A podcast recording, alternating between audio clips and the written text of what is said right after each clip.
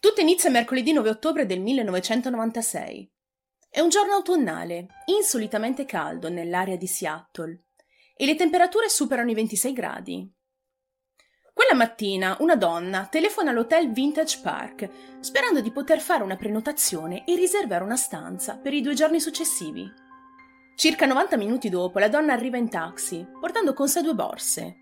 Parla con un impiegato dell'hotel e paga in contanti questo suo soggiorno di due notti, prenotando una camera superior, della modica cifra di circa 149 dollari a notte.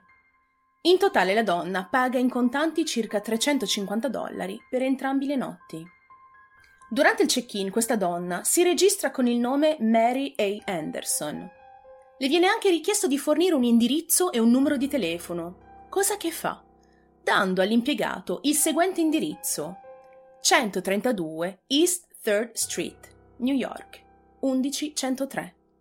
Dà anche il suo numero di telefono 212 569 5549. La donna ha anche firmato con il suo nome, Mary Anderson, sul libro degli ospiti presenti nella hall dell'hotel. Le viene assegnata la stanza 214, la sola camera superior disponibile in quel momento. Durante il soggiorno, la donna nella stanza 214 non parla e non interagisce con nessuno del personale. Due giorni dopo, venerdì 11 ottobre 1996, il personale dell'hotel Vintage Park nota che l'ospite della camera 214 non aveva fatto il check-out all'ora prestabilita e non aveva nemmeno chiamato la reception per prolungarlo, il che è molto strano. Un membro del personale viene quindi mandato nella stanza 214 per capire cosa stesse accadendo. L'impiegato sale al secondo piano, si reca davanti alla porta e lì trova il cartello non disturbare che la donna aveva messo sulla maniglia subito dopo il suo arrivo, due giorni prima. L'impiegato cerca di entrare nella stanza senza successo, perché la porta era chiusa dall'interno grazie ad un catenaccio. Questo significa che la signora Anderson si trova ancora nella stanza. I membri del personale dell'hotel hanno cercato in tutti i modi di forzare la porta e rompere il catenaccio, e alla fine ci riescono entrano nella stanza e lì trovano la donna sdraiata sul letto sopra le lenzuola, sostenuta da diversi cuscini. Indossa abiti neri e un rossetto rosa. Sembrava quasi che si fosse addormentata mentre leggeva un libro. Vicino al suo petto c'era una grande Bibbia nera, aperta sul Salmo 23. Il Signore è il mio pastore, non manco di nulla. Sui pascoli erbosi mi fa riposare, ad acque tranquille mi conduce mi rinfranca, mi guida per il giusto cammino, per amore del suo nome. Se dovessi camminare in una valle oscura, non temerei alcun male, perché tu sei con me. Il tuo bastone e il tuo vincastro mi danno sicurezza. Davanti a me tu ti prepari una mensa sotto gli occhi dei miei nemici. Cospargi di olio il mio capo. Il mio calice trabocca. Felicità e grazia mi saranno accompagnate tutti i giorni della mia vita e abiterò nella casa del Signore per lunghissimi anni. La donna è sdraiata sulla schiena con il collo appoggiato su dei cuscini e le braccia appoggiate accanto a lei. Sembrava in pace, serena. Nessuna sofferenza sembrava apparire sul suo volto. Ha un viso talmente disteso che l'impiegato che è entrato per primo nella stanza, in un primo momento, ha pensato che fosse semplicemente addormentata. Tuttavia, dopo aver effettuato un rapido controllo del battito cardiaco, capiscono che la donna purtroppo non era più in vita. Viene trovato un bicchiere accanto al corpo, appoggiato innocentemente sul comodino, accanto al letto. Questo bicchiere si rivelerà essere un elemento chiave di tutta l'indagine che seguirà, perché ve lo anticipo subito. All'interno del bicchiere viene ritrovato del cianuro. E sembrava addirittura che la donna lo avesse consumato di sua spontanea volontà. Sul comodino accanto al bicchiere contenente residui di cianuro c'è anche un biglietto che la donna ha scritto sulla cancelleria dell'hotel. Questo è quello che viene riportato sul biglietto. Per chi è coinvolto, ho deciso di porre fine alla mia vita. Nessuno è responsabile della mia morte. Mary Anderson. PS. Non ho parenti. Potete fare quello che volete del mio corpo. Le autorità vengono chiamate in albergo per svolgere le prime indagini e per prima cosa notano che la stanza è pulita e ordinata, non sparpagliata o disordinata, come ci si sarebbe aspettato. I tentativi per cercare di localizzare i parenti più stretti di questa donna sono stati ostacolati da tutte le informazioni che si era lasciata alle spalle. Gli investigatori scoprono presto che il nome che aveva fornito alla reception, Mary A. Anderson, non è il suo vero nome. Sebbene il CAP e i prefissi utilizzati nell'indirizzo e nel numero di telefono dati dalla donna corrispondano in effetti alle aree legittime di New York City, rispettivamente del Queens e di Manhattan, questi però, in realtà, non esistono. Ma il personale dell'hotel, nel momento in cui si presenta alla reception, non verifica le informazioni fornite. Non hanno motivo di sospettare che la donna stesse mentendo. Quindi scrivono queste informazioni e le dicono che è tutto a posto, lasciandola salire in camera. Più tardi, dopo i fatti, le autorità e vari altri esperti diranno anche che il nome Mary Anderson presenta nella calligrafia dei segni di esitazione, Molto probabilmente la donna si era astenuta dallo scrivere istintivamente il proprio nome e aveva inventato questa identità sul posto. Viene fatta una perquisizione nella camera 214 e le teorie degli investigatori vengono confermate a poco a poco dagli elementi presenti in camera. La donna voleva assolutamente nascondere la sua vera identità.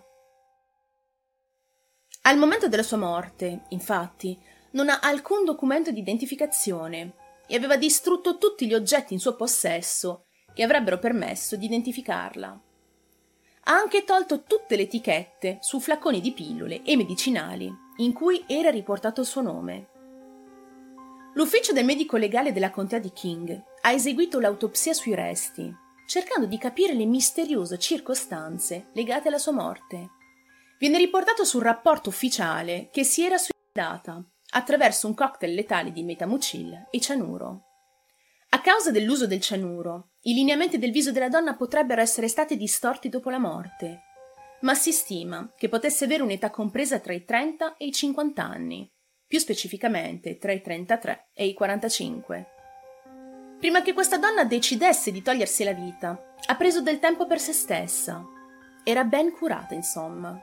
Sul rapporto del medico legale è riportato che le sue unghie erano ben curate e dipinte di un colore bianco crema. Le sue sopracciglia erano ben depilate, le sue orecchie erano trafitte e si era truccata poco prima di ingerire cianuro.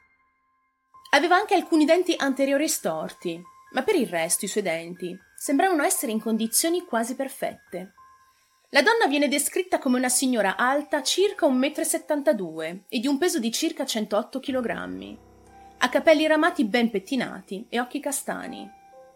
Forse aveva tinto o comunque curato i suoi capelli qualche tempo prima della sua morte. Ma il colore ramato è probabilmente il suo colore naturale. Da ricordare è che gli occhi chiari tendono a scurirsi dopo la morte. Quindi non si sa con esattezza se fossero chiari in vita o se fossero stati scuri sempre. Al momento della morte la donna ha ancora inserito un dispositivo intrauterino in rame ma purtroppo il numero di serie si era cancellato nel tempo. Le autorità hanno tentato comunque di ritrovare il posto in cui questo dispositivo era stato inserito, attraverso il numero del modello, ma hanno scoperto che questo corrispondeva a migliaia di dispositivi simili venduti in tutti gli Stati Uniti. Quindi trovare una corrispondenza specifica sarebbe come trovare un ago in un pagliaio. Durante l'autopsia è stato riportato che questa donna sembrasse aver subito un intervento chirurgico ad entrambi i seni. Operazione che ha lasciato cicatrici sotto entrambi i seni e nell'area dei capezzoli. Mentre alcuni teorizzano che potrebbe aver avuto un cancro al seno, queste cicatrici, molto probabilmente, provenivano da un intervento di chirurgia estetica di qualche tipo, molto probabilmente da un intervento chirurgico di riduzione del seno. Oltre a consumare il cianuro che aveva messo fine alla sua vita, la donna sembra essere in buona salute e sembrava non aver mai partorito. Durante il suo soggiorno di due giorni all'hotel Vintage Park, nessuno ha visto questa donna lasciare la sua camera d'albergo.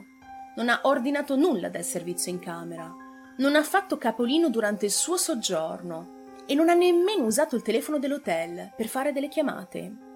I membri del personale che avevano interagito con questa donna durante il suo soggiorno in hotel, vale a dire durante il suo check-in, hanno riferito di sapere molto poco su di lei. Indicano però che non aveva un accento distinguibile durante le poche interazioni avute e non saprebbero indicare agli investigatori la sua provenienza specifica. Sembra che questa donna abbia fatto di tutto per togliersi la vita nel modo più anonimo possibile, portandosi con sé nella tomba ogni possibile informazione, traccia e indizio che potessero portare gli investigatori alla sua identificazione o a quella dei suoi parenti più stretti. All'inizio le autorità credono sinceramente che si tratta di un caso di suicidio piuttosto semplice, per quanto sfacciato e rozzo questa cosa possa sembrare. Come raccontato dall'ex investigatore capo dell'ufficio del medico legale della contea di King, Jerry Webster, durante una delle numerose interviste che ha rilasciato, credeva che questo caso sarebbe stato risolto dal suo dipartimento in non più di 20 minuti, facendo un paio di telefonate. Nel 2005 dirà inoltre quanto segue. Non sembrava essere un caso complesso o difficile. Poi le cose hanno iniziato ad andare male. Le autorità hanno tentato di identificare la donna ripetutamente nel corso degli anni, inviando le sue impronte digitali a database statali, federali e internazionali tramite l'FBI e l'Interpol. Hanno quindi tentato di associare la sua identità a delle denunce di persone scomparse archiviate in tutto il Nord America. Non solo negli Stati Uniti, ma anche in Canada, associando questa donna ad altre donne scomparse e ragazze ricercate dalla Royal Canadian Mounted Police. Dopo aver confrontato questa donna con migliaia di donne scomparse in tutto l'emisfero occidentale, le autorità non sono riuscite a trovare una sola corrispondenza. Le specificità del suo caso hanno permesso di escludere fin da subito ogni pista possibile. Chiunque fosse quella donna, non aveva lasciato nulla che potesse ricondurre al luogo di provenienza, a quel luogo che lei chiamava casa. Nonostante i suoi apparenti legami con New York City, le autorità, però, pensano che la sua casa in realtà si trovasse nell'area di Seattle. I suoi effetti personali sono stati ricercati ovunque, senza successo. A seguito di una seconda perquisizione nella stanza della donna, più scrupolosa, vengono ritrovati in effetti degli oggetti personali appartenenti alla vittima. Ma questa, ancora una volta, aveva fatto molta attenzione nel rimuovere ogni potenziale indizio che potesse portare alla sua identificazione. Nella stanza vengono ritrovati due bagagli senza etichette, dei leggings neri e un top nero, abiti che indossava al momento della morte, sei abiti in velluto elasticizzato di vari colori, trovati appesi nell'armadio dell'hotel, varie scarpe e pantofole, taglia 10 americana, che corrisponde ad una 42 in Europa, una giacca blu cobalto, guanti in pelle nera, una borsa in pelle verde oliva, che conteneva 36 dollari in contanti, ma non sono state ritrovate carte di credito o di debito, né carte di identità di alcun tipo. Un dentifricio ed altri vari prodotti di igiene, trucchi abbastanza costosi e un profumo, del metamucil, farmaco che aveva mescolato al cianuro, un mix di bevande Crystal Light, dei collant e una ciotola da cucina. Le autorità notano inoltre che prima della sua morte la donna aveva addirittura rimosso una placca dentale che avrebbe potuto aiutare a identificare i suoi resti. Questa placca dentale, che indicava alcuni importanti lavori odontoiatrici fatti in precedenza, non è mai stata ritrovata. Si è cercato anche di capire dove avesse acquistato il cianuro che aveva usato per togliersi la vita. Ma anche queste ricerche non portano assolutamente a nulla. L'uso del cianuro, una sostanza incredibilmente difficile da ottenere per chiunque non sia nel settore minerario o della gioielleria, ha confermato che questa donna stava davvero cercando di togliersi la vita e ha fatto di tutto per riuscire in questa sua impresa. A differenza di altri tentativi di studio, l'uso del cianuro indicava che questa donna aveva considerato a fondo le sue opzioni. Voleva riuscire nel suo intento e voleva a tutti i costi nascondere la sua identità. Ma perché? Il medico legale della contea di King, che ha eseguito l'autopsia sulla vittima, in seguito dirà ai giornalisti quanto segue. Per cancellare la sua identità, questa donna ha fatto uno dei lavori più accurati che io abbia mai visto in tutta la mia carriera. E lo ha fatto talmente bene da aver potuto addirittura insegnare dei trucchetti all'FBI stessa. Negli ultimi 26 anni, investigatori, giornalisti e vari internauti hanno cercato di indagare su questa teoria e cercare di capire chi fosse questa benedettissima donna che si faceva chiamare Mary Anderson. Ma chiunque abbia messo il naso in questa faccenda è rimasto a mani vuote. Tutto ciò ha portato ad un'ampia rete di teorie, voci e speculazioni, nessuna delle quali però si è rivelata essere la chiave necessaria per risolvere questo intricatissimo caso. Mary Anderson ha scelto deliberatamente quell'albergo per compiere questo gesto estremo. Per quale motivo non si sa. Forse è stata una scelta casuale, o forse no. Forse voleva togliersi la vita proprio lì. Forse aveva già soggiornato all'hotel Vintage Park prima del fattaccio. E forse quel luogo aveva un significato molto importante per lei. A tal proposito viene chiesto a tutto il personale presente e passato della donna ma nessuno ricorda di averla mai vista prima. Inoltre, vale la pena notare che non ha scelto la stanza 214. Come detto all'inizio, ha chiamato per effettuare la prenotazione circa 90 minuti prima del check-in e le era stata assegnata la stanza 214 in modo casuale dal personale, semplicemente perché in quel momento era l'unica stanza disponibile. Quindi si pensa che la stanza non avesse un significato particolare o emotivo per la donna, altrimenti avrebbe prenotato tempo prima chiedendo una stanza in particolare, cosa che però non ha fatto. Secondo un'altra credenza molto diffusa sul web, forse Mary era una persona religiosa, forse membro di una chiesa o di un'organizzazione religiosa. Perché questo? Semplicemente per il fatto che al momento della sua morte ha lasciato una Bibbia aperta sul suo petto, su un passaggio specifico, il Salmo 23. Forse è cresciuto in una famiglia religiosa, ma dal momento che ha scelto di porre fine alla propria vita per mezzo del suicidio, cosa fortemente disapprovata dal cristianesimo, anche questa teoria è un po' in bilico. Religiosa sì, ma non troppo forse. O forse in un momento del bisogno e disperazione, in una fase senza certezze della sua vita, aveva deciso di convertirsi, o comunque si era avvicinata alla religione per questo motivo, nei suoi ultimi momenti di vita. Molti internauti credono che questa donna possa aver lavorato per un laboratorio scientifico o una compagnia mineraria o di gioielleria, il che spiegherebbe come è riuscita a mettere le mani sul cianuro. Questa è ancora una teoria popolare e forse una certezza, nonostante il fatto che gli investigatori non siano stati in grado di fare un collegamento concreto tra lei e questi settori. Chi non ama i casi irrisolti, qui trova il pane per i suoi denti. Altre teorie si fanno avanti in questa storia, ma alcune di queste sono davvero tra le più improbabili. Alcuni credono addirittura che questa donna sia stata uccisa da qualcun altro e che questa persona abbia messo in scena il tutto per far credere in un suicidio. Ci sono poche, anzi nessuna prova a conferma di ciò, poiché è stato riferito che nessuno è entrato o uscito dalla stanza di questa donna durante il suo soggiorno di due giorni nell'hotel di Seattle. La scena del crimine era relativamente pulita e organizzata, non disordinata e caotica, come ci si aspetterebbe in una scena del crimine, con intrusione di uno sconosciuto. Inoltre non ci sono segni di lotta o feriti sul corpo della vittima. Inutile dire che questa è una teoria postulata e basata sul nulla.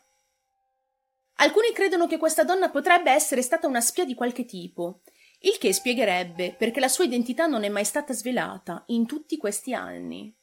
Inoltre la donna ha dei tratti europei, più precisamente dell'Europa orientale. Forse non era nemmeno americana, ma ancora una volta non esistono prove a sostegno di tutto ciò. Tuttavia gli impiegati dell'hotel hanno sempre detto che parlava benissimo la lingua inglese e non aveva praticamente alcun accento evidente. Quindi anche questa teoria sembra non reggere. Molti paragonano questa storia a quella di Jennifer Fairgate, la donna che si è tolta la vita a Oslo, in Norvegia, in circostanze altrettanto sospette nel 95, e la cui storia è stata descritta dall'episodio di Netflix di Misteri irrisolti e niente poco di meno che dal nostro asse di picche nazionale. Vi lascio il link del suo video in cui tratta in modo dettagliato del caso di Jennifer Fairgate. Altri paragonano questa storia al suicidio di Lyle Stavik, video di cui vi ho parlato qualche tempo fa. E anche qui vi lascio il video del link. Lyle Stavik è un uomo che si è suicidato nel 2001 in un hotel ad Amanda Park, Washington, non troppo lontano dal luogo in cui Mary Anderson ha compiuto il gesto estremo. Tuttavia, a differenza di questa donna, l'identità di Lyle Stavik è stata determinata dopo tanti anni. Nonostante abbia scritto nella sua nota non ho parenti, le autorità ritengono che questo però non sia vero, poiché ha anche scritto che nessuno è responsabile della sua morte. Questi elementi portano a credere che questa donna misteriosa voleva proteggere qualcuno e far sì che questa o queste persone non si ritenessero i diretti responsabili della sua scelta, qualora fossero venuti a conoscenza della sua morte. Inoltre il fatto che abbia terminato la nota con la frase seguente potete fare quello che volete del mio corpo, potrebbe ricondurre ad una volontà della donna di impedire ai suoi cari di trovare il suo corpo e affrontare quindi le conseguenze della sua scelta. Il fatto che abbia spogliato il suo corpo di qualsiasi identità potrebbe esserne addirittura la conferma. Si tratta di un indizio chiave, perché secondo gli esperti questo significa chiaramente che aveva qualcuno nella sua vita, una famiglia, e non voleva che queste persone venissero a sapere della sua morte. Nel 2005 Jerry Webster, l'ex investigatore capo che si è occupato per primo e per anni del suo caso, dirà quanto segue. Sono convinto che ci abbia lasciato degli indizi su chi fosse, e noi ce li siamo persi. La foglia d'acero, forse, era proprio un indizio. In effetti, al momento del ritrovamento, la donna aveva lasciato un libro aperto sulla scrivania e all'interno c'era una foglia d'acero pressata sulla pagina aperta, lasciata lì, in bella vista. Webster e altri credono che questo potrebbe essere un indizio lasciato volontariamente dalla donna a significare un legame con il Canada. Forse il Canada è il suo paese di origine. Il corpo della donna che si faceva chiamare Mary A. Anderson è stato tenuto nell'ufficio del medico legale della contea di King per più di otto mesi, fino a quando non è stata imbalsamata e sepolta nella sezione dei poveri, come lo definiscono loro, nel cimitero di Seattle, vicino al quartiere di Ballard. Lì, sepolta nel giugno del 1997, condivide una tomba anonima con un'altra persona e a causa delle circostanze della sua morte entra ufficialmente nella categoria delle Jane Doe.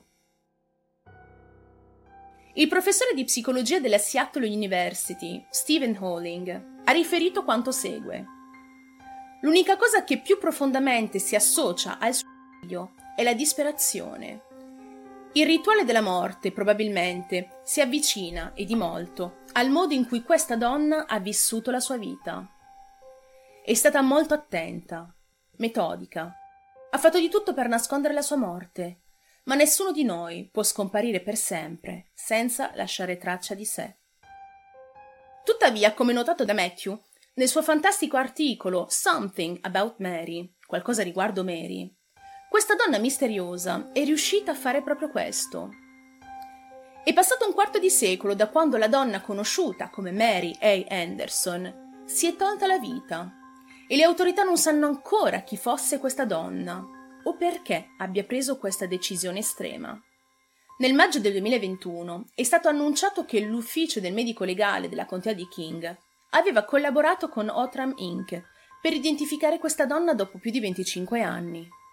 Si spera di utilizzare il test del DNA e la genealogia forense per stabilire la sua identità, o almeno trovare i suoi parenti vivi più stretti.